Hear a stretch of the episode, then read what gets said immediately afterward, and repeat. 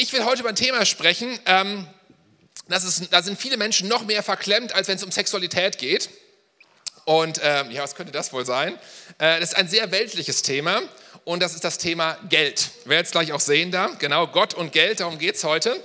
Und ähm, deswegen dachte ich mir, wir starten direkt rein. Da sind so viele Themen, ich habe so viele Punkte mitgebracht, so viele Bibelstellen und so weiter. Also ihr dürft gespannt sein und wir schauen direkt mal rein. Das Erste, was mir aufgefallen ist, ist, dass in der Bibel das Thema Geld eigentlich überall präsent ist. Und das Thema Geben auch in der Bibel überall drin steht. Vom Anfang der Bibel an, ja, so 1. 1. Mose bis hin zur Offenbarung, überall siehst du dieses Thema. Und ähm, bereits in den ersten Kapitel der Bibel lesen wir davon, dass Menschen Gott was gebracht haben, Opfergaben dargebracht haben, um Gott Dankbarkeit auszudrücken. Und Jesus selber sagt etwas, was er übrigens nicht in den Evangelien geschrieben steht, steht in der Apostelgeschichte drin. Da heißt es nämlich in der Apostelgeschichte, 20, Vers 35, geben ist seliger als nehmen. Also du hast zwei Möglichkeiten, du kannst was geben oder du kannst was nehmen, aber besser für dich, seliger ist, wenn du was gibst. Geben ist seliger als nehmen. Und dann lesen wir viele andere Dinge in der Bibel, zum Beispiel in den Evangelien, Lukas 10, Vers 30, das gleiche vom barmherzigen Samariter. Äh, der hat viel mehr gegeben, als normal war. Warum? Da war ein Mensch, der war bedürftig, der lag im Straßengraben, der hatte nichts mehr, der, der hatte keine Krankenversicherung, der hat, wusste sich nicht mehr zu helfen. Er hat ihn zur nächsten, zum nächsten Krankenhaus gebracht, hat, die, hat das alles bezahlt, die Medizin und so weiter, hat wesentlich mehr gegeben, als eigentlich notwendig gewesen wäre. 2. Korinther 8, Vers 1, ihr werdet es bestimmt gleich da sehen, da heißt es ab Vers 1 bis 5, äh, schreibt Paulus an die Gemeinde in Korinth. Und nun, liebe Freunde, möchte ich euch berichten, was Gottes Gnade in den Gemeinden von Mazedonien bewirkt hat nämlich einiges. Jetzt wird es still. Wow, cool. Nämlich, obwohl sie schwere Zeiten durchgemacht haben, sind sie voll Freude und haben trotz ihrer Armut viel gegeben.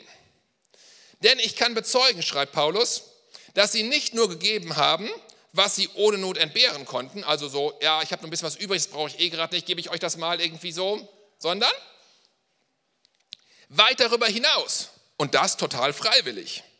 Immer wieder baten sie inständig um das große Vorrecht, sich an der Sammlung für die Gemeinde in Jerusalem beteiligen zu dürfen. Also die haben gesagt, können wir nicht noch was geben, können wir noch eine Sondersammlung machen, hey, lass uns doch mal treffen, lass uns doch mal eine Kollekte einsammeln. So waren die drauf da, steht zumindest hier. Ja, sie übertrafen unsere Hoffnung sogar noch, denn ihre erste Reaktion bestand darin, sich dem Herrn und uns vorbehaltlos zur Verfügung zu stellen, um Gottes Willen zu tun, ganz gleich, was von ihnen verlangt wurde. Also wir merken, ich wollte etwas mit ein paar Bibelstellen mal unterfüttern, geben ist ein total zutiefst biblisches Prinzip. Das steht überall drin, überall finden wir das ähm, zutiefst biblisch. Kannst du nicht dran vorbeigucken, wenn du in der Bibel äh, mal ein bisschen rumblätterst. Aber eigentlich ist es ja so, wenn man mal genauer hinschaut, es ist gar nicht so, dass ähm, ich etwas gebe, sondern zuallererst wurde mir ja etwas gegeben. Ja, lass uns da mal kurz einsteigen in den Gedanken. Stell dir mal vor, in deinem Garten ist ein Apfelbaum. Und da sind richtig, richtig coole Äpfel drin. So schöne, goldene, rot-gelbe Äpfel. Richtig lecker. Und dann ist Erntezeit und ich packe die Äpfel jetzt alle in meinen Korb. Und dann sage ich dir, liebe Daniela, guck mal hier, ich habe hier zehn Äpfel, die würde ich dir gerne alle schenken, die sind auch echt lecker. Also die sind von meinem Apfelbaum, die sind richtig gut, die habe ich, in meinem, hab ich großgezogen, Apfelbaum, immer gewässert und so weiter, Sonne ist drauf geschienen. Die sind richtig lecker, die gebe ich dir mal die zehn Äpfel. Bitte schön, kannst du aufessen alles, mach damit, was du willst. Oh, Moment, stopp. Kannst du mir, Daniela, kannst du mir einen Apfel wiedergeben von den zehn? Willst du machen? Okay, gibst du einen wieder zurück. Weil dann kann ich nämlich einen neuen Apfelbaum pflanzen hier. Und ich will nämlich noch mehr Apfelbäume in meinem Garten haben und die sollen auch noch reiche Frucht bringen. Aber wenn ich das so machen würde, würde Daniela, hat jetzt geantwortet, ja, würde sie machen. Also hat mir einen Apfel wieder zurückgegeben, das ist okay. Ähm, die Frage ist, wie ist das? Wie würden wir antworten? Würden wir das auch vielleicht machen? Die Wahrheit ist ja die, bei Daniela, ich habe ihr ja die zehn Äpfel gegeben, die waren ja eh von mir. Ja, ich habe sie gefragt, kannst du mir einen Apfel wieder zurückgeben von den zehn? Und äh, sie hat gesagt, ist okay. Und genauso ist es ja auch bei uns und bei Gott. Ja, lass uns da mal, mal kurz reingehen in den Gedanken. Es gehört doch faktisch eh alles, was uns gehört, gehört doch eh Gott. Ja, es gehört doch gar nicht mir, es kommt doch gar nicht von mir. Alles, was ich habe am Ende des Tages, habe ich doch mir erarbeitet. Nein, falsch, habe ich geschenkt bekommen. Ja, von Gott. Ich bin aufgewacht, ich bin hier äh, aus dem geboren auf dieser Welt, einfach ich war da. Ja, das habe ich mir ja nicht erarbeitet. Ja, das ist ein Geschenk, was ich bekommen habe. Ähm, alles, was ich habe, kommt von Gott. Der Beruf, mit dem ich mein äh, Geld verdienen kann, die Fähigkeit, überhaupt Geld verdienen zu können, kommt doch wieder von Gott. Alles, was ich habe, mein Haus, mein Auto, mein Boot, mein, keine Ahnung, was ihr so alles noch habt, keine Ahnung, was, Hausboot, Ja? Alles kommt von Gott. Alles kommt von Gott. Er hat es uns doch geschenkt. Und wer sind wir, dass wir Gottes Prinzip und Gottes Bitte widersprechen könnten, eins von den zehn wieder an ihn zurückzugeben? Die anderen neun dürfen wir auch behalten. Und der König David, ein Mann nach dem Herzen Gottes, wie es übrigens auch in der Apostelgeschichte steht über ihn, der bringt das wunderbar auf den Punkt in 1. Chronik 29, Vers 14. Finde ich wunderbar. Da heißt es, klick, klug. Okay, ich lese es vor, gleich wird es da erscheinen. Es ist nämlich echt eine geniale Bibelstelle. Da heißt äh, vom König ähm, David, denn wer bin ich und was ist mein Volk, dass wir dir etwas geben könnten, Gott? Und dann sagt er was Großartiges, alles, was wir haben, stammt von dir. Wir geben dir nur, was du zuvor uns geschenkt hast. Ja, alles, was wir haben, kommt doch eh von Gott. Wir geben Gott nur etwas von dem zurück, was er uns zuvor geschenkt hat. Wow. Frage, die mir immer wieder Leute stellen, witzigerweise. Das ist eine total wichtige Frage anscheinend für viele Leute. Ist der Zehnte heute eigentlich noch ein Gebot für mich als Christ im Neuen Testament? Wir leben hier im Neuen Bund ähm, gilt das für mich eigentlich überhaupt noch? Weil im Neuen Testament steht das da überhaupt drin. Wie ist das eigentlich überhaupt ganz genau? Der Zehnte steht im Alten Testament, genau, im mosaischen Gesetz steht das drin, aber schon weit vor dem mosaischen Gesetz, also noch viel, viel früher, früher, ist das auch schon ein Prinzip, was in der Bibel gelebt wird. Zum Beispiel Abraham brachte den Zehnten zu Melchisedek, der ein Vorbild für Christus ist, also quasi Christus im Alten Testament könnte man fast so sagen.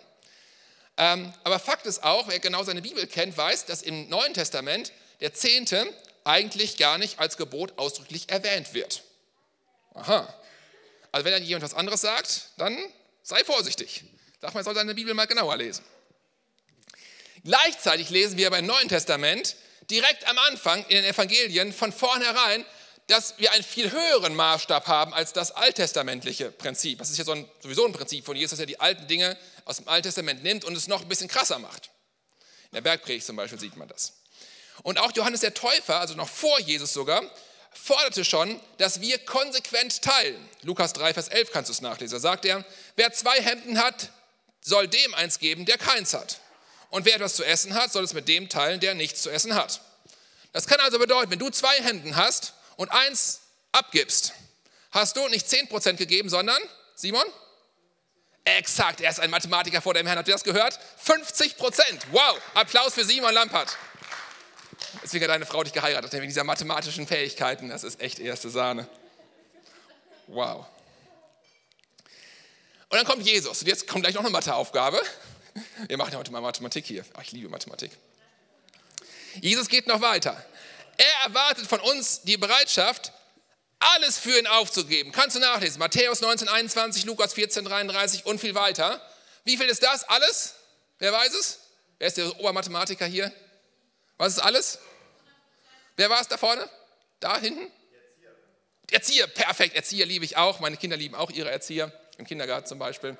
100 Prozent, genau, 100 Prozent. Das ist, was Jesus sagt. Also wir haben im Neuen Testament, wir kommen von 10 Prozent im Alten Testament.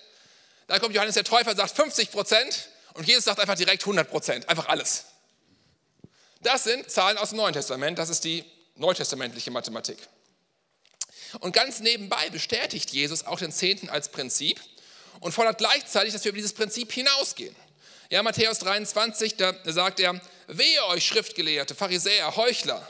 Was macht ihr? Ihr verzehntet die Minze und den Dill und den Kümmel, so die ganzen kleinen Gewürze und habt die wichtigen Dinge des Gesetzes beiseite gelassen.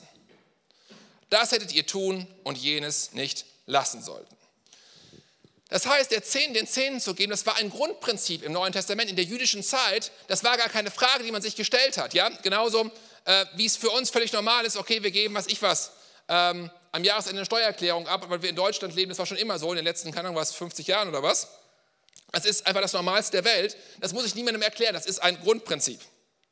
Und genauso ist es auch im Neuen Testament, den Zehnten zu geben, weil das Normalste der Welt. Jeder hat das gerade in der Sonntagsschule schon gelernt. Die kleinen Kinder, als sie dann im jüdischen Glauben aufgewachsen sind, das war das Normalste der Welt. Das war gar keine Frage, die sie hatten. Aber Jesus geht darüber hinaus und sagt, gebt mir alles, gebt mir euer ganzes Leben. Er bittet um ganze Hingabe. Das heißt, ähm, dass wir auf der einen Seite sozusagen vom Alten Testament her kommt, so das als Leitplanke haben, aber eigentlich im Neuen Testament ähm, wir gar keine klare Zahl finden, steht gar nichts Genaues drin, ich gebe jetzt genau so viel oder so viel. Wir kommen von da so als Leitplanke, 10% ist ein guter Startpunkt, aber dann sagt Jesus, hey, alles gehört Gott, lass uns geben, lass uns es als eine Gelegenheit sehen, Jesusmäßig unterwegs zu sein. Ähm, das Extremste, was mir in den Sinn kommt, wenn man mal so schaut von bis, was es alles so gibt, ähm, ist, was wir in der Apostelgeschichte finden. Ja? Äh, da sehen wir zum Beispiel Apostelgeschichte 4, 2, äh, Vers 45, da heißt es, die Leute in der ersten Kirche, ja, die verkauften Güter und Habe und halten aus unter alle, je nachdem es einer nötigt hatte. Also da haben die einfach alles reingegeben und alles irgendwie miteinander verteilt. So war das in der Apostelgeschichte. Also auch da ist ein ganz großes Spektrum im Neuen Testament sichtbar. Bevor wir zu der Frage gleich näher kommen, was ist eigentlich cool, wie sollte man unterwegs sein mit seinen Finanzen, möchte ich einen anderen Punkt gerne ähm, erstmal darauf eingehen, nämlich die Frage beantworten, warum das für Gott eigentlich so wichtig ist, ähm, über Finanzen zu sprechen und über Geld, mit Geld unterwegs zu sein, äh, so wie er das möchte. Warum ist das eigentlich für Gott so wichtig? Warum ist Geben Gott so ein wichtiger Punkt? Und der Grund dafür ist ganz einfach der folgende. Wir lesen in der Bibel immer wieder, dass auf dem Geben von Finanzen zum Beispiel ein riesen, riesenmäßiger Segen liegt. Und der ist richtig krass. Und immer wieder erzählen mir Leute, dass sie genau das auch erlebt haben, was in der Bibel steht. Letztens kam noch jemand auf mich zu, mir voll die abenteuerliche Geschichte erzählt. Ich lese euch jetzt mal ein paar Bibelstellen gleich vor und sagte, das ist wirklich wahr, Bob. Ich habe das erlebt in meinem Leben. Sprüche 3, Vers 9, da heißt es, Ehre den Herrn mit deinem Besitz, mit den Erstlingen all deines Ertrages. Dann füllen sich deine Speicher mit Vorrat und von Most fließen über deine Keltern. Ja, voll, voll die krasse Verheißung. 2. Korinther 9, Vers 6, da heißt es, denkt dran, wenn einer wenig sät, wird er auch wenig ernten. Das wusste schon der Bauer. Und wer reichlich sät, wird auch reichlich ernten. Jeder soll für sich selbst entscheiden, wie viel er geben möchte und soll den Betrag dann ohne Bedauern und ohne Widerstreben einfach spenden. Gott liebt den, der fröhlich gibt. Er hat die Macht, euch mit all seiner Gnade zu überschütten, damit ihr in jeder Hinsicht und zu jeder Zeit alles habt, wow, alles ist ziemlich viel, was ihr zum Leben braucht und damit ihr sogar noch auf die verschiedenste Weise Gutes tun könnt. Wow, das ist richtig krass. Was für eine Verheißung, was für krasse Aussagen. Und immer wieder erzählen mir Leute, die das wirklich umsetzen und so leben, das stimmt wirklich. Und ich kann das meinem eigenen Leben erzählen, es stimmt wirklich. Hey, wenn wir Gott, Gott geben, wenn wir großzügig sind, ja, wenn wir über das hinausgeben, was das normale Maß ist, Jesus lässt sich nicht schenken und er versorgt uns, er gibt uns an, er, er, er ist keiner, der sich einfach, er, er lässt sich nicht von unserer Großzügigkeit zu sagen beeindrucken, sondern er übertrumpft uns immer wieder und gibt uns so geniale Dinge. Ich kann es ja, manchmal selbst gar nicht fassen. Und was ich auch so cool finde, was hier steht, ist, jeder soll für sich selbst entscheiden, wie viel er geben möchte. Hey, voll, voll cool, voll die Freiwilligkeit. Und soll das einfach so machen, wie er es für richtig hält, soll den Betrag dann ohne Bedauern und ohne Widerstreben spenden. Wir sollen einfach guten Umgang damit haben. Fröhlich und guten Gewissens damit umgehen. Gott liebt den, der einfach entspannt damit unterwegs ist. So steht es hier. Das heißt also, es gibt ein Spektrum von auf der einen Seite und bis, keine Ahnung was, was Jesus da alles so sagt, auf der anderen Seite. Und irgendwo in diesem Spektrum sollen wir unterwegs sein. Es gibt keine Zahl im Neuen Testament. Wenn du das irgendwo dir jemand sagt, das stimmt nicht, steht nicht drin. Also ich habe sie zumindest noch nicht gefunden. Ich habe das Neue Testament schon ein paar Mal durchgelesen. Steht nicht drin. Also wir sollen uns irgendwo da entscheiden und sollen guten Umgang damit finden und einfach gut und entspannt mit dem Thema Geld umgehen. Es soll uns nicht knechten, es soll uns nicht nerven, nein, wir sollen einfach einen guten Umgang damit haben. So hat Gott sich das eigentlich gedacht. Ich persönlich bin echt überzeugt davon, dass wir geben sollen. Das ist ein biblisches Prinzip, wie gesagt, vom Anfang der Bibel bis zum Ende, überall findest du das. Und ich praktiziere das Prinzip des Gebens selber seit vielen Jahren, Jahrzehnten mittlerweile. Und für mich ist es gar nicht vorstellbar, anders unterwegs zu sein. Ich kann mir das gar nicht ich wüsste gar nicht, wie ich leben sollte eigentlich. Das würde gar nicht funktionieren. Und ich bin wirklich begeistert von diesem biblischen Prinzip und auch den positiven Auswirkungen, die es auf mein Leben und auf unser Leben immer wieder hat. Und deswegen habe ich mich in der Vorbereitung auf diese Predigt gefragt, warum ist es eigentlich so, dass ganz viele Menschen nicht geben? Auch nicht so am untersten Ende der Kante hier so bei 10 Prozent oder noch weniger, keine Ahnung, wo auch immer. Warum ist das eigentlich so? Statistisch gesehen ist es so, kann man einfach ausrechnen, dass nur ungefähr ein Drittel der Leute, die Jesus nachfolgen in der Kirche, dass die was geben. also überhaupt irgendwas geben. Sprich, zwei Drittel der Leute geben nichts. Und ich frage mich, warum das so ist. Ich verstehe es nämlich nicht, weil ich es nicht nachvollziehen kann. Also habe ich mich gefragt, was könnten Gründe sein? Und es hat mich echt interessiert und ich habe mir für mich mal ganz viele Gründe aufgeschrieben. Es sind 20 Stück geworden. 20 Stück, 20 Gründe, warum es sein könnte, dass Leute nichts geben. Und vielleicht findet der ein oder andere sich ja darin wieder. Ähm, und vielleicht kann der ein oder andere sich ja vielleicht auch von einem Grund befreien, der ihn daran hindert und einfach daran hindert, diesen Segen von Gott reinzukommen, diese coolen Verheißungen, ähm, das, was Gott für dich vorbereitet. Weil eins ist, da bin ich echt, echt von Herzen überzeugt. Ich bin nicht von allen Sachen immer überzeugt, aber von dem Thema bin ich echt überzeugt, dass wenn wir mit Finanzen so umgehen, wie Gott uns das gesagt hat, dass du einen riesen Segen erleben wirst. Und ich empfehle dir, im Zweifelsfall, probier es einfach mal aus. Mach einen Test, ja. Einfach mal checken. Wir können auch geben, auf Probe machen. Du versuchst es einfach mal und guckst, wenn es nicht klappt, Geld zurückgarantie. Drei Jahre, keine Ahnung was, drei Monate. Alles kein Problem, weil ich echt mir wünschen würde, dass ihr diesen, diesen Segen einfach erlebt von Gott, der auf diesem Thema liegt. Also, ich habe mich gefragt, was könnte dich daran hindern? Und ich will dir helfen, heute diese Hinderungsgründe einfach auszuräumen, damit du in die Freiheit reinkommst, die Gott für dich hat. 20 Punkte. Ich werde es ganz schnell machen. Aber nicht zu schnell. Wenn ich zu schnell rede, Elina, dann musst du mir das Mikro wegnehmen, okay? Oder einfach so ein bisschen, dann mache ich ein bisschen langsamer. Elina, passt auf, hier vorne. Die kann gut aufpassen. Also, 20 Gründe. Grund Nummer eins. Was könnte ein Grund sein, warum ich nicht gebe?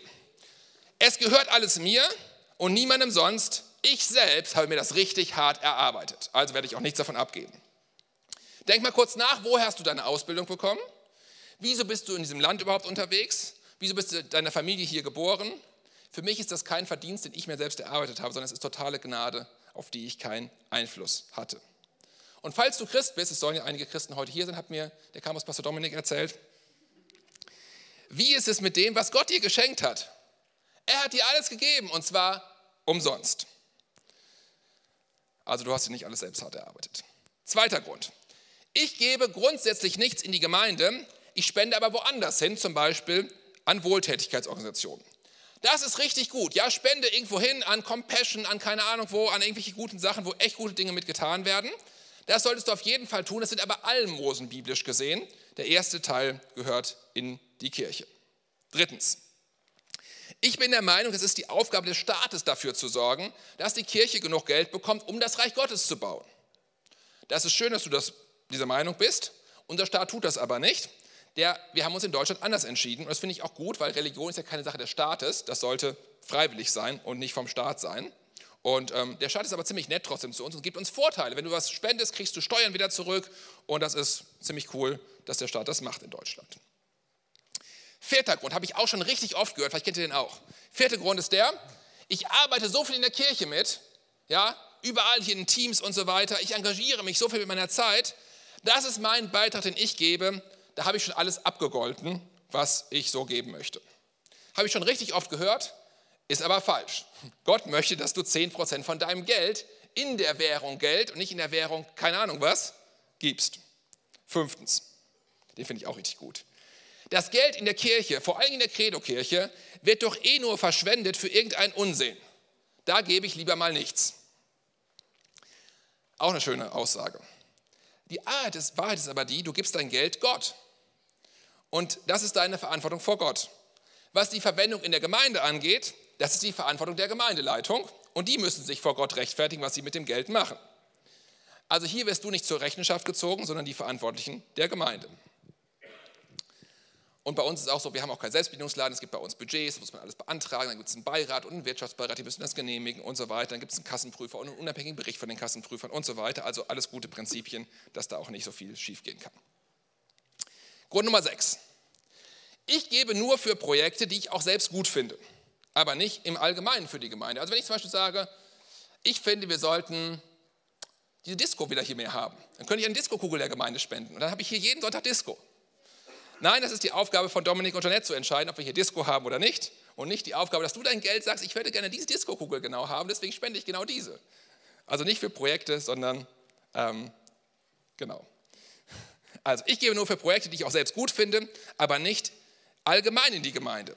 Ich bin nämlich ein Kontrollfreak und ich muss alles kontrollieren. Siebtens. Ich halte nichts von Pastoren, die dafür bezahlt werden, Hauptamtliche. Die sollen mal andere Jobs noch nebenbei haben, von denen sie leben und ihre Familie ernähren können. Das, was sie machen hier, ist eh nur ihr Hobby. Auch wenn es mal 50, 60 Stunden pro Woche sind. Das kann man ja unbezahlt nebenbei machen. Fakt ist, Hauptamtliche gab es schon immer in der Bibel, auch im Alten Testament. Da gab es sogar hauptamtliche Lobpreiser und Danker und all sowas. Also zutiefst biblisch. Und die Bibel sagt ganz klar, der Arbeiter ist seines Lohnes wert. Nummer 8. Ich habe nichts, was ich geben könnte. Ich bekomme Hartz IV oder Arbeitslosengeld. Doch, auch du hast etwas, das du geben kannst. Es kommt ja nicht auf die Höhe an, sondern auf die Absicht. Und das ist das, was Gott segnen wird. Probier es mal aus. Neuntens, ich habe keine Kontrolle über meine Finanzen, weil ich mit einem Mann verheiratet bin, der alles kontrolliert und der kein Christ ist. Wenn ich was geben möchte, verhindert er das. Was würde ich dir sagen? Ich sage dir, sei ganz entspannt und mach dir keine doofen Gedanken. Wenn du einen Teil hast, den du selbst unter deiner Kontrolle hast, dann gib davon was. Es geht ja um das Prinzip Gottes und um dein Herz und nicht um irgendwas anderes. Also sei ganz entspannt und mach dir keinen Stress. Zehntens, auch ein richtig guter Grund. Die Gemeinde kommt ja offensichtlich, man sieht es ja, guckt euch mal dieses Gebäude hier an, ja, und diese moderne Technik hier überall. Was das gekostet hat, Leute, das könnt ihr euch gar nicht vorstellen, kommt ja offensichtlich, man sieht es hier eindeutig, auch so ganz gut über die Runden. Die haben doch eh genug, gerade in der Credo-Kirche. Ich aber habe nie genug, vor allen Dingen nicht am Monatsende. Da ist es immer zu wenig. Ich würde mir gerne auch den neuen Fernseher kaufen und auch in den Urlaub fahren und deswegen werde ich nichts geben. Elftens. Mein kleiner Tropfen verpufft sofort auf dem heißen Stein. Also lasse ich es lieber gleich bleiben. Es geht ja nicht um die Gemeinde dabei, es geht ja um dich. So verpasst du eine Riesenmöglichkeit, mit der Gott dich segnen möchte. Deine Gabe macht den Unterschied und nicht wegen des Geldes, Gott hat eh alles, sondern wegen deines Herzens. Vergleich mal das, was die Jesus sagt über die arme Witwe, die da am, am Ende am Ausgang steht und so zwei kleine Groschen, ja, das war vor der Einführung von Euros, also Cent sagt man heute, zwei Cent, so in den Opferkasten reinschmeißt. Und Jesus sagt, diese Frau hat mehr gegeben als alle anderen. Jesus kommt auf dein Herz an, er möchte dich segnen und nicht auf das, was du irgendwie an Geld gibst oder nicht oder wie auch immer. Das ist nur sozusagen das Offensichtliche. Es geht um Jesus um was ganz anderes. Punkt Nummer 12. Ein paar Minuten habe ich noch. Ich bin gerade knapp bei Kasse.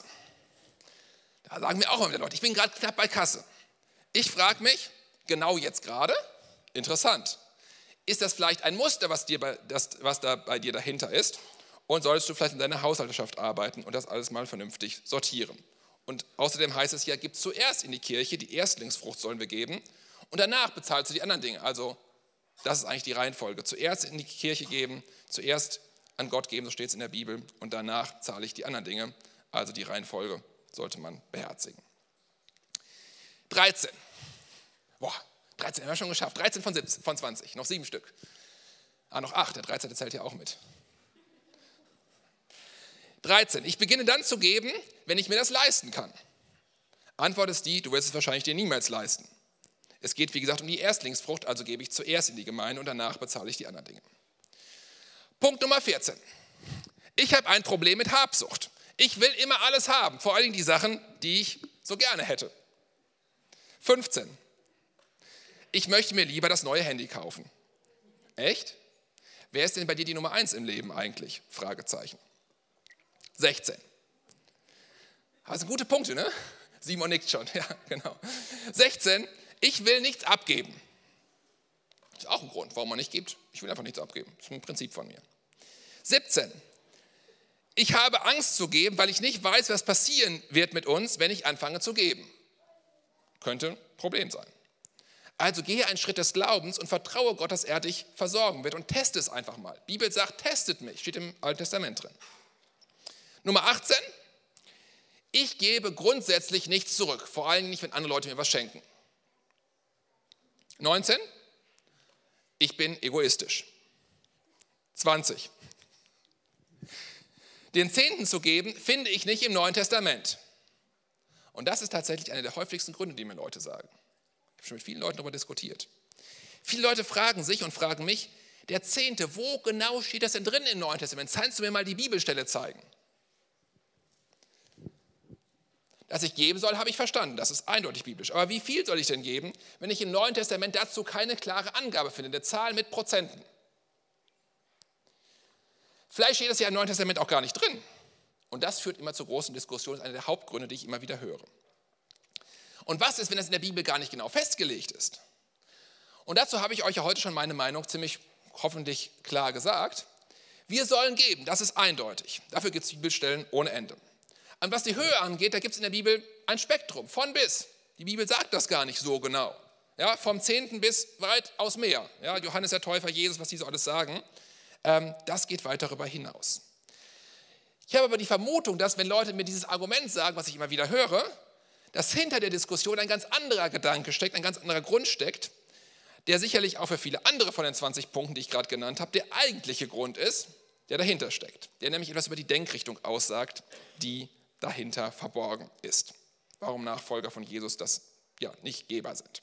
Und damit komme ich zum dritten und fast letzten Punkt für heute Nachmittag. Nämlich Nummer drei, Großzügigkeit führt zur Freiheit. Wir haben es heute gesungen, wir wollen Freiheit haben. Der Weg dahin ist nicht alles für sich zu behalten, hast du nämlich keine Freiheit, dann bist du unfrei, sondern Großzügigkeit ist der Weg zur Freiheit.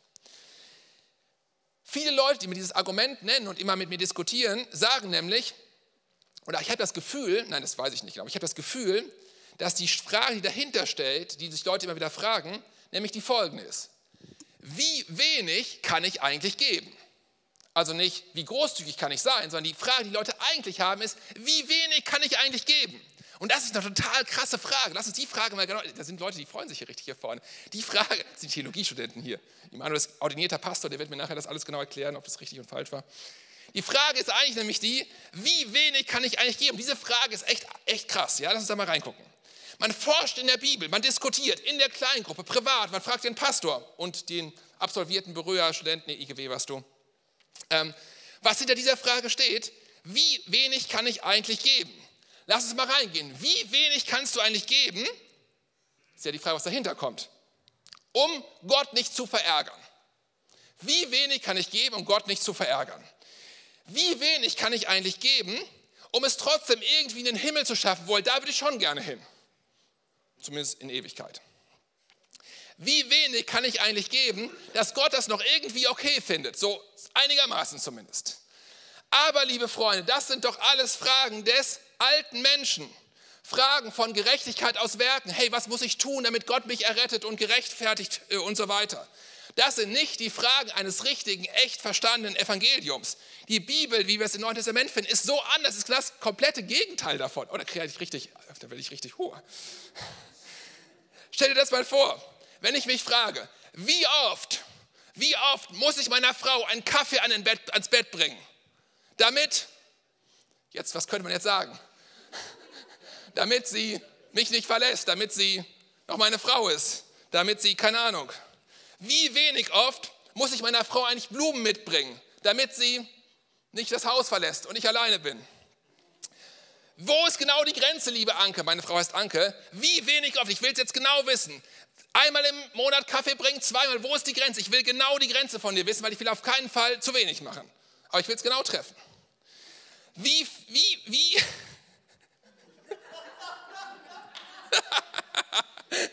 Das macht Spaß heute hier bei euch. Ich wollte auch schon nach Solingen kommen. Das ist richtig gut.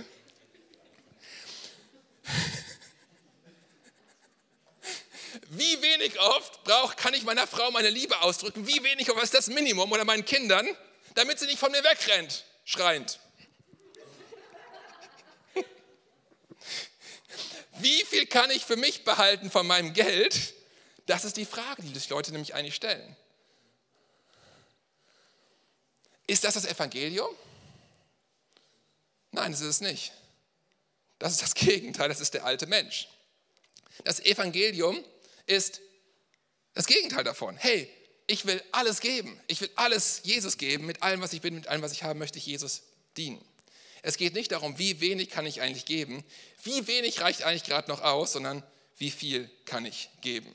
Beim Geld, bei meiner Frau, bei meinen Kindern, das ist doch die Frage, die ich mir stelle. Und ich würde mich freuen, wenn heute Nachmittag diese Predigt ein, paar, ein bisschen dazu dienen könnte, wenn mehr Menschen, auch bei uns, ich und ihr und wir alle gemeinsam, mehr das verstehen würden, dass es wirklich von innen herauskommt ähm, und wir in diesen, diesen Jesus-mäßigen Spirit von Großzügigkeit, von Freude reinkommen. Und diese Frage, hey, wie wenig kann ich eigentlich geben, damit dass wir die gar nicht mehr stellen müssen, weil sie einfach überflüssig geworden ist, weil sie uns gar nicht mehr interessiert, weil sie einfach komplett zu dem nicht passt, worin ich mich orientiere, was mein Mindset eigentlich ist. Und zu ersetzen gegen die andere Frage, nämlich, wie viel kann ich eigentlich geben und wie kann ich das, was ich gebe, größer machen? Wie kann ich mehr geben? Wie kann ich mein Geben ausbreiten, das erhöhen, das weiter nach oben setzen? Die Bibel ist eindeutig. Gott möchte für uns ein Leben in Fülle. Ein, Leben in Fülle. Das ist das, was Gott möchte. Und wenn wir die Bibel äh, unter dem Aspekt der Großzügigkeit anschauen, stellen wir fest, dass die ganze Geschichte von, von A bis Z, von, von, vom ersten Mose bis zur Offenbarung, eine Geschichte der Großzügigkeit Gottes mit den Menschen ist. Jesus Christus hat uns alles geschenkt. Gott hat alles gegeben. Es ist Gottes Charakter zutiefst großzügig von innen heraus. Und er hat uns berufen, ebenfalls in einem Lebensstil der Großzügigkeit zu leben, unterwegs zu sein. Warum? Weil Gott dich segnen möchte. Das ist der Grund. Denn wenn wir großzügig sind und geben und das unsere Denkrichtung ist, unser Mindset ist, dann haben wir am Ende nicht mehr, sondern äh, nicht weniger, sondern am Ende haben wir viel mehr. Sprüche 11 finde ich eine geniale Bibelstelle. 24 bringt das exakt wunderbar auf den Punkt. Da heißt es in Vers 24, wer großzügig gibt, wird dabei immer reicher. Das ist mathematisch gesehen totaler Bullshit übrigens. Das stimmt einfach nicht. Also ne, Simon als Obermathematiker hier würde sagen, also das macht ja keinen Sinn. Ich gebe was und habe am Ende, ja, also wenn ich jetzt meine Flasche nehme und auskippe, dann ist die Flasche ja nachher leer. Aber die Bibel sagt, nein, das stimmt nicht. Wenn ich gebe, meine Flasche auskippe, ist am Ende mehr drin als vorher. Wer großzügig gibt, wird dabei immer reicher. Wer aber sparsamer ist, als er sein sollte, wird dabei immer ärmer. Dem Großzügigen geht es gut und er ist zufrieden. Wer anderen hilft, dem wird selbst geholfen werden. Ich möchte dir was Wichtiges sagen heute Nachmittag. Das ist mir echt wichtig. Zu der Frage gerade mit meiner Frau und so weiter. Es ist nämlich bei Gott anders als bei deiner Frau oder bei meiner Frau. Du kannst dein ganzes Leben lang Gott nichts geben. Ja, 0 Euro und 0 Cent. Wenn man mal in Geld jetzt redet, es gibt ja noch andere Währungen, so irgendwas, Hingabe und sowas, aber jetzt mal Geld. Du kannst dein ganzes Leben lang Gott nichts geben, 0 Euro und 0 Cent. Und trotzdem bleibst du sein Kind. Die Frage, wie wenig muss ich eigentlich geben, damit, das ist nämlich die Antwort darauf. Und trotzdem bleibst du sein Kind. Und zwar, die Wahrheit ist, ohne irgendeinen Abstrich. Gott liebt dich exakt genau so. Es ist unmöglich. Du, selbst du kriegst es nicht hin. Keiner von euch schafft es, so wenig zu geben, 0 Euro, dass Gott ihn nicht mehr liebt. Das geht nämlich nicht. Aber Gottes Wunsch ist ein ganz anderer für dich. Er möchte dich in die Freiheit und in die Großzügigkeit hineinführen. Ich möchte am Ende zum Schluss einfach euch ermutigen. Werde zu einer Person, die gibt. Warum? Weil das Gottes Plan ist für dein Leben. Genauso wie du atmen sollst, das Leben genießen sollst, äh, einen Ehepartner haben sollst. Das sind alles Pläne Gottes für dein Leben, die gut sind für dich und für, für mich. Und genauso ist es auch mit dem Geben. Werde zu einer Person, die gibt. Und das kann ganz, kannst du ganz praktisch machen, wenn du einfach mal schaust, wo stehst du gerade heute? Ja, am, was haben wir heute, 5. Februar, glaube ich. Wo stehst du gerade heute am 5. Februar 2023 hier in Solingen? Wo bist du gerade auf diesem Spektrum unterwegs? Bist du ein Geber? Bist du ein kleiner Geber, ein mittlerer Geber? Wo bist du gerade unterwegs? Vielleicht bist du auf Stufe 1. Ich gebe aktuell noch nichts. Das kann sein. Das ist sicherlich bei einigen Leuten so. Vielleicht bist du ein gelegentlicher Geber. Wenn ein cooles Projekt da ist, hier mein Herz und sein Haus, wir machen was für Campus Solingen, dann gebe ich was. Vielleicht bist du auch Stufe 3, ein prozentualer Geber. Ja, ich gebe zum Beispiel 5% von meinem Einkommen, die gebe ich, die spende ich. Vielleicht bist du Stufe 4, ein Zehntengeber. Ich gebe meinen Zehnten. Vielleicht Stufe 5 bist du ein prozentualer Geber, der mehr als seinen Zehnten gibt. Vielleicht gibst du 15% oder 20%. Warum? Weil du das Prinzip der Großzügigkeit verstanden hast. Du sagst, ich möchte jedes Jahr 15%, 20% von dem geben, was ich habe. Gibt es auch einige Leute hier, die das machen. Oder Nummer 6, sechste Stufe, Du bist ein Mensch, der für sich gesagt hat, ich habe einen Lebensstandard, so und so viel, so und so möchte ich leben, ich brauche so und so viel Euro dafür und alles andere, was über ist, ob das dann 30, 40, 50 Prozent sind, wie auch immer, das habe ich festgelegt, das brauche ich nicht, das werde ich weggeben. Ich habe mich entschieden, das ist mein Lebensstand. Ich gebe nicht einfach immer mehr Geld aus, wenn ich mehr Geld bekomme. Nein, wenn ich mehr Geld bekomme, dann werde ich das geben. Keine Ahnung, wo du bist auf dieser, diesem Spektrum irgendwo. Ähm, aber frag dich mal, wo bist du gerade? Wo stehst du gerade ganz persönlich? Was ist gerade dein, ja, wo du bist? Und das ist überhaupt nicht gut oder schlecht, einfach Gott liebt dich, habe ich gesagt. Unendlich, das kannst du auch nicht verändern. Aber wo stehst du gerade und was ist das, was Gott für dich hat und wie willst du unterwegs sein? Wenn du dann dir überlegst, hast, okay, hey, was möchte ich machen? Da stehe ich gerade, aber ich will nicht da stehen bleiben. Ich will in dieses Prinzip von Gott reinkommen, in dieses Prinzip der Großzügigkeit, das Prinzip des Gebens reinkommen, weil Gott so viele gute Sachen für dich hat. Dann mach dir einen Plan und sag, hey, da stehe ich und da will ich hin und mach es konkret. Und überleg dir was. Wie willst du unterwegs sein? Paulus, die hatte ja damals noch kein Girokonto und sowas, das gab es ja damals noch nicht vor 2000 Jahren. Aber die haben auch sich was überlegt. Ne? Die hatten zum Beispiel im 1. Korintherbrief 16, Vers 2, da heißt es, die hatten so einen Rhythmus sich eingebaut. Einfach am ersten Tag der Woche, am Sonntag, heißt es da, soll jeder von euch bei sich zu Hause einen, Beitrag auf die, einen Betrag auf die Seite legen, der seinen Möglichkeiten entspricht. Also ganz praktisch. Was ist deine Möglichkeit? Was hast du dir vorgenommen? Leg den Betrag auf die Seite. Haben die damals so gemacht. Und auf diese Weise kommt nach und nach eine größere Summe zusammen. Das Geld muss nicht erst angesammelt werden, wenn ich komme. Ne? Da gab es noch keinen Dauerauftrag, kein Girokonto, gab es alles noch nicht. Also das hat der Paulus gesagt. Einfach jeden Sonntag macht ihr so ein Kästchen da irgendwie hin, tu das Geld da rein und wenn ich komme, dann nehme ich das mit an die Gemeinde nach Jerusalem zurück. Mach dir einen praktischen Plan, wie das für dich aussehen sollte. Und ich möchte dich ermutigen, komm in die Freiheit rein, die Jesus für dich hat. Wir haben das Lied vorhin gesungen. Ähm, und es ist genauso beim Thema Finanzen. Viele Leute ist es ein Thema, das irgendwie so auf ihnen lastet, was irgendwie eine Schwere hat und so weiter. Aber hey, da wo du gerade stehst, dein Startpunkt muss ja nicht dein Endpunkt sein. Du musst ja nicht da stehen bleiben, wo du gerade stehst. Gott hat so viel mehr für dich. Mach einen kleinen Schritt, einen Schritt, vielleicht einen halben Schritt und entdecke das geniale Prinzip, was Gott dahinter hat. Aber ich möchte dich bitten, dass du dich nicht von Lügen abhalten lässt, die ganz viele Leute in sich drin haben. So Lügen wie, ich warte da mit dem Geben, äh, bis ich es mir leisten kann. Nee, das ist eine Lüge, mach das nicht, sondern starte klein, starte mit einem Euro. Ja, meine Tochter zum Beispiel kriegt 10 Euro Taschengeld im Monat und ein Euro davon gibt sie in die Credo-Kirche sogar eine Spendenquittung gekriegt fürs letzte Jahr. Da stand ein Euro drauf jeden Monat. Total witzig. Nicht richtig cool. Warum? Weil sie das einfach als Prinzip sich gesetzt hat. Ich habe 10 Euro im Monat und ich werde 1 Euro in die Credo-Kirche investieren, weil das meine Kirche ist und sie eine Kleingruppe da hatte in der Kinderkirche und so weiter. Starte ganz klein. Kommt es auf den 1 Euro an? Nein, jetzt kommt auf das Herz an von meiner Tochter, die sagt, ich möchte 1 Euro investieren in die Kirche von 10 Euro, die ich habe. Darum geht es um das Herz und Jesus sieht das, glaubt mir und Jesus wird das segnen, da bin ich fest von überzeugt. Warte nicht. Warte nicht, bis du tot bist. Ja? Warte nicht, bis du mehr Geld hast. Und warte nicht, bis du alles hundertprozentig durchdacht hast, sondern starte da, wo du bist und geh einen Schritt weiter. Ich hoffe, es ist klar geworden heute Nachmittag, dass es Gott um eine Sache nicht geht, was Simon uns gezeigt hat. Es geht nicht um Prozentrechnung. Das interessiert Gott überhaupt nicht. Das ist nicht, worum es geht. Das ist vielleicht ein Maßstab, den wir haben. Überleg das für dich. Was soll deine Einstellung sein? Ist deine Einstellung die, wie wenig kann ich geben? Oder möchtest du dich entscheiden, ein Prinzip der Großzügigkeit in deinem Leben zu etablieren? Ein Prinzip der Freiheit und des göttlichen Segens. Und glaub mir, ich habe so viele Geschichten gehört, ich höre sie immer wieder, wenn ich mit Leuten über das Thema spreche, die sagen, ich habe dieses Prinzip angewendet und Gott hat mich total überrascht. Lass uns gemeinsam aufstehen und lass uns unsere Herzen einfach Gott entgegenstrecken.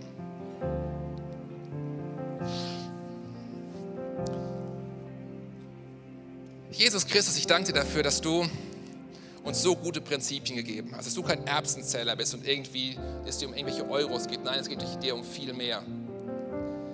Es geht dir, dass wir das Leben leben dürfen in Freiheit, in Großzügigkeit, in Freude, mit so vielen guten Überraschungen, die du immer wieder für uns hast. Ich habe das in meinem Leben schon so oft erlebt. Und ich bete heute Nachmittag, Vater, dass wir das verstehen. Dass deine Liebe unendlich ist, Vater. Dass du uns unendlich liebst, egal was wir tun, egal ob wir gut drauf sind, ob wir schlecht drauf sind, ob wir mittelmäßig drauf sind. Hey, du liebst uns unendlich, Vater. Danke dafür. Du hast deinen Sohn gegeben für uns, umsonst, du hast ihn uns geschenkt. Wir dürfen Leben haben in Freiheit, Leben ohne Schuld, Leben mit Vergebung, weil du uns deinen Sohn geschenkt hast. Und du willst uns hineinführen, dass unser Leben größer wird, unser Leben aufblüht. Und das ist ein Schritt dazu. Und ich bete, dass wir das verstehen in unserem Herzen, dass wir Menschen werden, die großzügig sind, aus Prinzip, als Default, als Standard. Wir sind großzügig, weil du so großzügig bist, Jesus. Und wir danken dir dafür. Ich danke dir dafür, für das, was du verheißen hast, für all die guten Prinzipien, die all die guten Verheißungen. Und ich bete, dass wir das in unserem Herzen verstehen, dass wir es wirklich glauben und dass wir genau das erleben, was du uns verheißen hast, Vater. Jesus. Jesus.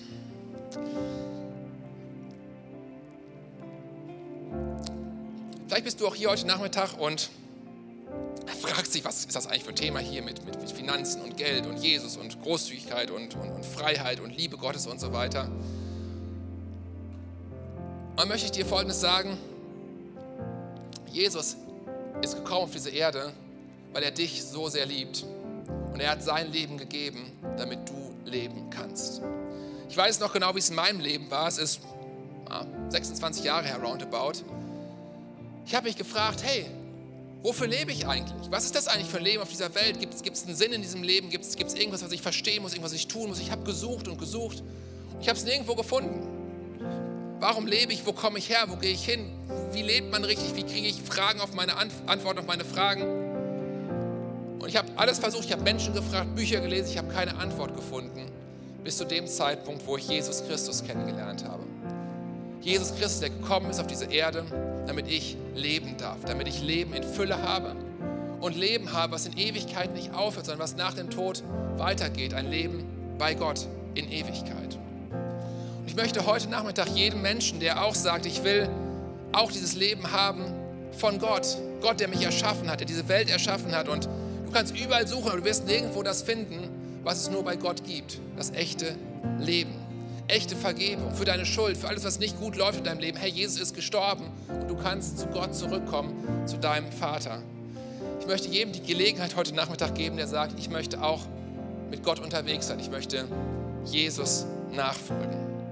Wir wollen gleich ein Gebet zusammen beten mit all denjenigen, die das festmachen möchten, die das vielleicht zum ersten Mal entscheiden möchten oder vielleicht auch wieder neu entscheiden möchten. Vielleicht bist du Jesus unterwegs gewesen, früher mal, bist irgendwie kann auch auf Abwege gekommen und bist heute Nachmittag hier und möchtest wieder neu Ja sagen.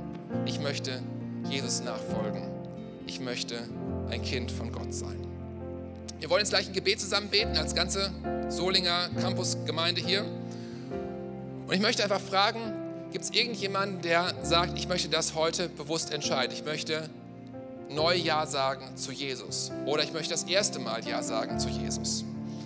Wenn alle Augen geschlossen sind von den Leuten, die hier sind, äh, möchte ich einfach fragen, weil ich möchte gerne für dich ganz besonders dann gleich beten, dass du kurz deine Hand hebst, mir ein Zeichen gibst, hey, ich möchte das entscheiden, ich will heute neu Ja sagen oder das erste Mal Ja sagen zu Jesus, dass ich sein Kind bin und das Leben habe, was es nur bei ihm gibt, ein Leben bis in Ewigkeit.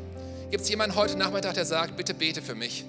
Dann heb doch kurz deine Hand, dann will ich für dich ganz besonders mitbeten. Wer sagt, das ist die Entscheidung, die ich heute Nachmittag treffen möchte. Ja, danke schön. Danke schön. Gibt es noch jemanden, der sagt, ich möchte das heute Nachmittag neu oder zum allerersten Mal entscheiden? Ich möchte Jesus nachfolgen. Ich möchte das Leben starten, was es nur bei Gott gibt. Gibt es noch jemanden, der sagt, diese Entscheidung treffe ich heute? Dann heb doch kurz deine Hand, dann möchte ich für dich auch noch beten. Dann beten wir das Gebet gemeinsam. Dankeschön. Wow, vielen Dank. Vielen Dank. Noch jemand? Noch jemand Drittes, der sagt, auch ich möchte das heute Nachmittag neu festmachen. Dann beten wir als ganze Kirche das Gebet gemeinsam. Dürft die Augen wieder aufmachen. Das Gebet seht ihr hier über den Beamer. Und wir wollen mit der ganzen Kirche und den zwei Menschen, die gesagt haben, ich möchte das heute ganz bewusst entscheiden und beten, weil wir das Gebet beten, ein Gebet des Glaubens. Wir beten zusammen, Jesus, ich weiß, dass du mich liebst. Es gibt nichts, was ich tun könnte, damit du mich mehr liebst.